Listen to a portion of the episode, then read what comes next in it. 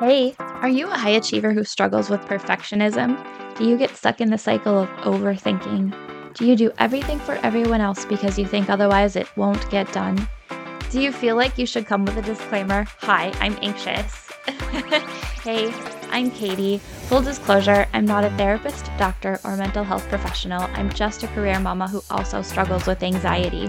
For me, anxiety reared its head at the most inconvenient times when I wanted to be present with my family, at those high pressure business meetings, when I was laying in bed awake at night worrying instead of sleeping. I just wanted to relax and be able to have fun, and I know that you do too. What if you found tools to manage your anxiety? What if you knew how to enjoy life even though you are anxious? Look, it's time to put down that third cup of coffee and swap it for some lemon water.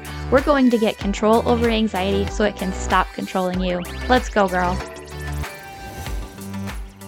Hi, friends, how are you? I'm thinking of you a lot. I'm always thinking of you. And when I hear from you, it makes me so happy. So, before we get started today, I'd like to share a review from one of my listeners, Jessa Ray, who says, I'm so glad that I found Katy. She has been a light in my day to day as I am a high achieving mom who has high levels of anxiety. Her podcast is a must listen to. Jessa Ray, I can't tell you how happy I am to hear that I've been a light in your day today. Thank you for sharing this with me and my listeners. I'm here because of you, and I'm so grateful you took the time to share this feedback with me. Now, friends, we're entering the busy holiday season if you're listening around the time that this episode airs, and I find that this season can easily overwhelm high achieving women in particular. Not only do we have our demanding jobs or businesses to take care of, but our families, friends, and other personal commitments. It seems that with the holiday season comes additional opportunities for us to pressure ourselves with the things that we think we should be doing. We should be planning to celebrate the holidays in certain ways. We should be planning all of the details in advance. We should be finding the perfect gifts. We should be stocking up on freezer treats for the last minute celebrations that pop up. I'm guessing right now your mind's maybe off and running with other things you think you should be doing. And we've talked about not shoulding yourself before, friend. If you struggle with shoulding yourself, go back and listen to episodes 3 and 13. Please don't should yourself. But today I want to focus on how we can better handle those things that we have decided to do and how we can do them in ways that move us out of feeling overwhelmed or overthinking about them. And be sure to listen until the end of today's episode because I have a special offer I want to share with you. The mindset shift I'm talking about here today is simplicity. Ask yourself, how can I make this simple? I love asking myself this question, especially because in my perfectionistic tendencies, I often make things more complicated than necessary. Just this week, I was having lunch with a friend. She's incredibly techy, and I was asking for advice about how to use tech to track tasks and workflows among my team. Before the conversation, my mind was going wild with how complicated it could be and what new tools or procedures I'd need to find to create to make it work. And at the end of the conversation, my friend had given me some simple ideas using tools my team and I already have in use and systems and processes I already use. And I sat there, mind blown, laughing at myself at how simple it could be compared to what I thought it might need to be. So let's talk through how this could work for you.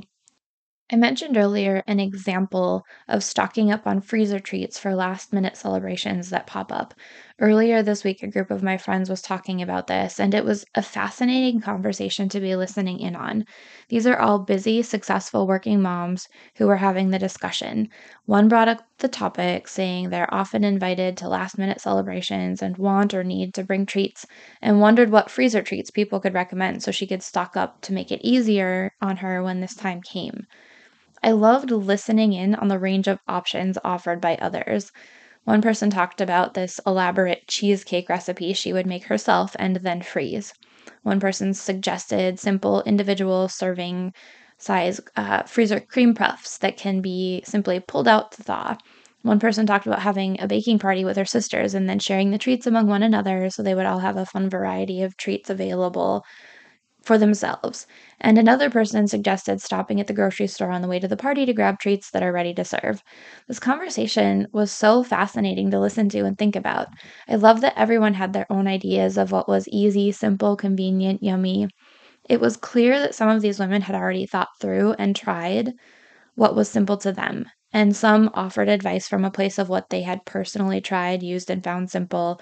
Others offered advice from a place of what they thought might be simple. I'll give you another example of how I personally did this recently. My husband was going to be gone for work for an extended period of time, and I needed to meal plan for me and the kids.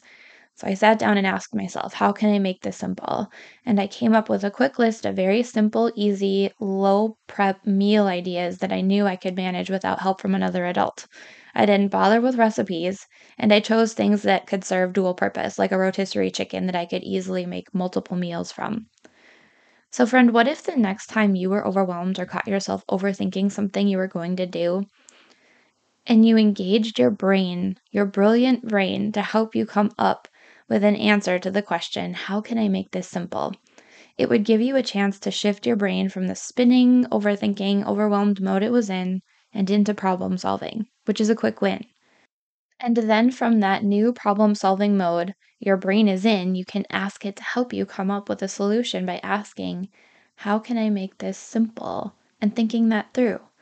Your homework this week is to take a few minutes Think of one task or project you're going to do that has been overwhelming you, and then ask yourself the question How can I make this simple?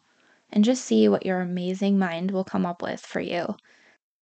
Also, friends, if you want help using this process for yourself, for a limited time, I'm offering overwhelm coaching sessions where I'll walk you through this process on an issue you're feeling overwhelmed about. I'm just beginning to open up one to one coaching sessions for this business. So if you're overwhelmed and want help getting unstuck, and you want to be one of the five people to take advantage of this new coaching offer, email me at support at hiimanxious.com by November 30th, 2022 to claim one of these five coaching spots for only $47. The details of this limited offer will be available in the show notes, and if you need help, dear listener, I'm here for you, and I hope to hear from you. Thanks for being here today, friends. I look forward to talking with you next week. Hey, friend, thanks for being here. Did today's episode help you feel more in control of your anxiety?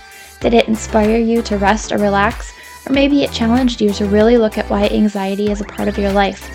If so, I'd love to hear from you. If you would take 30 seconds, pause this episode, scroll down in Apple Podcasts, and leave me a review, I would be so grateful. See you next week. Disclaimer I am not a medical professional, and this podcast is not providing therapy or medical treatment. Contents of the podcast are for informational purposes only and are not a substitute for professional medical advice, diagnosis, or treatment.